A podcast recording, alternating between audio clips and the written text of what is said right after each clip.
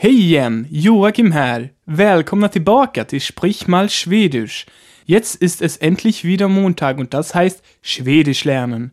Unser Thema für heute sind Verben in der ersten Konjugationsgruppe.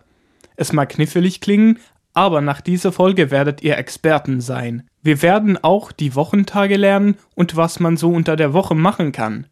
Damit er nicht mit allzu vielen schweren Fragezeichen im Rucksack zur Lernanstalt geht, werde ich erst die Konjugationsgruppen erklären. Es gibt eigentlich keine offizielle Klassifizierung von schwedischen Verben, aber die meisten Lehrwerke haben die Verben in vier Gruppen eingeteilt. Gruppe 1, also unser Liebling heute, sind die Verben, die im Imperativ, also der Befehlsform, auf a enden. Schwedische Verben kann man ganz einfach mit einem a bilden und die Gruppe 1 ist dann halt die Gruppe mit den meisten Verben, die sich in der Befehlsform nicht verändert. Gruppe 2 sind die Verben, die im Imperativ auf Konsonant enden. Gruppe 3 hingegen umschließt die, die auf einen Vokal außer A auslauten. Und schließlich haben wir die Gruppe 4, die bösen, unregelmäßige Verben. So, das war alle Konjugationsgruppen, wie wir es nennen werden. Lasst uns ein Beispiel für Gruppe 1 angucken, bevor wir den Text anhören. Solch ein Gruppe 1 Verb lautet studera. Die Übersetzung sollt ihr schon wissen, aber ich verrate es euch, dass es studieren bedeutet. Ein zweites Verb wäre städa, das putzen heißt. Ich schlage vor, dass ihr alle jetzt Stopp drückt und die ganze Einleitung wiederholt. Ich nehme mir bis dahin einen Kaffee. Wenn ihr jetzt soweit seid, können wir weitergehen. Anders är en väldigt upptagen ung man. Han har alltid något att göra. På måndag pluggar han och handlar mat för hela veckan. På tisdag tränar han på gymmet och pluggar lite mer. På onsdag är det lillördag och han träffar kompisar efter alla dagens föreläsningar. På torsdag är han ledig och tittar på TV och lyssnar på musik. På fredag handlar han för helgen, mest snacks. Han gillar fredagar. På lördag joggar han och träffar sina kompisar igen. Sista dagen i veckan är söndag.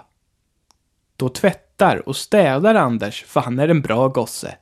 Och nu med översättning. Lasst uns die Übersetzung hören. Anders är en väldigt upptagen ung man. Han har alltid något att göra. Anders ist ein wirklich beschäftigter junger Mann. Er hat immer etwas zu tun. På måndag pluggar han och handlar mat för hela veckan. Am Montag lernt er und kauft für die ganze Woche ein. På tisdag tränar han på gymmet och pluggar lite mer. Am Dienstag trainiert er im Fitnessstudio und lernt ein wenig mehr. På onsdag är det lillördag och han träffar kompisar efter alla dagens föreläsningar. Am Mittwoch ist kleiner Samstag und er trifft sich mit Freunden nach den Vorlesungen, die er heute hatte. På torsdag är han ledig och tittar på TV och lyssnar på musik. Am Donnerstag hat er frei und guckt Fernsehen und hört Musik. På fredag handlar han för helgen, mest snacks. Han gillar fredagar. Am Freitag kauft er für das Wochenende ein. Vor allem Snacks. Er mag Freitage. På lördag joggar han och träffar sina kompisar igen. Am Samstag joggt er und trifft sich wieder mit seinen Freunden. Sista dagen i veckan är söndag. Då tvättar och städar Anders för han är en bra gosse. Der letzte Tag der Woche ist Sonntag. Da wäscht und putzt Anders, weil er ein guter Knabe ist. Im Schwedischen enden nahezu alle Verben auf a im Infinitiv, so wie sie im Deutschen auf en auslauten. Das macht es einfach, neue Wörter zu bilden. Im Imperativ und Präsens, die Formen, die wir heute behandeln, unterscheiden sie sich allerdings und deswegen sind sie, um das Lernen einfacher zu machen, in vier Konjugationsgruppen eingeteilt. Wie gesagt, im Imperativ bzw. der Befehlsform ist der letzte Buchstabe des Wortes ein A und das gilt dann für alle Wörter in dieser Gruppe. Im Präsens, der Zeitform, die wir im heutigen Text benutzt haben, wird ein R angehängt. Unsere Beispielsverben klingen also im Infinitiv so: studera, städa, also studieren und putzen, sowie in Imperativ studera und städa, Im Präsens, also der Gegenwartsform, klingen sie allerdings anders. Studerar, städar, mit R am Ende. Im Schwedischen konjugiert man keine Verben nach Personen. Das bedeutet für euch, dass ihr nur eine Form für die jeweilige Zeitform lernen müsst. Also sagt man, jag studerar svenska. Han studerar svenska. Vi studerar. Ni studerar. Und so weiter. Das Nebenthema dieser Folge sind die Wochentage. Sie werden alle mit einem Wort oder einem nordischen Götternamen plus dem Wort für Tag, Dag, gebildet. Wir haben also in Schweden kein Wort wie Mittwoch oder Sonnabend. Montag heißt Monda und wird aus Mone, Mond, und Dag gebildet. Mone bedeutet nicht nur Mond, sondern ist der Name einer altnordischen Mondgöttin.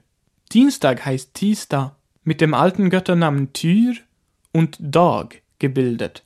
Er ist übrigens der Sohn von unserem nächsten Gott, Uden, der in Unsta, Mittwoch, vorkommt. Torsdag ist der Tag des Gottes Tur und Freitag der Tag der Freya oder Frigg, die Ehefrau von Uden. Die Herkunft ist etwas umstritten.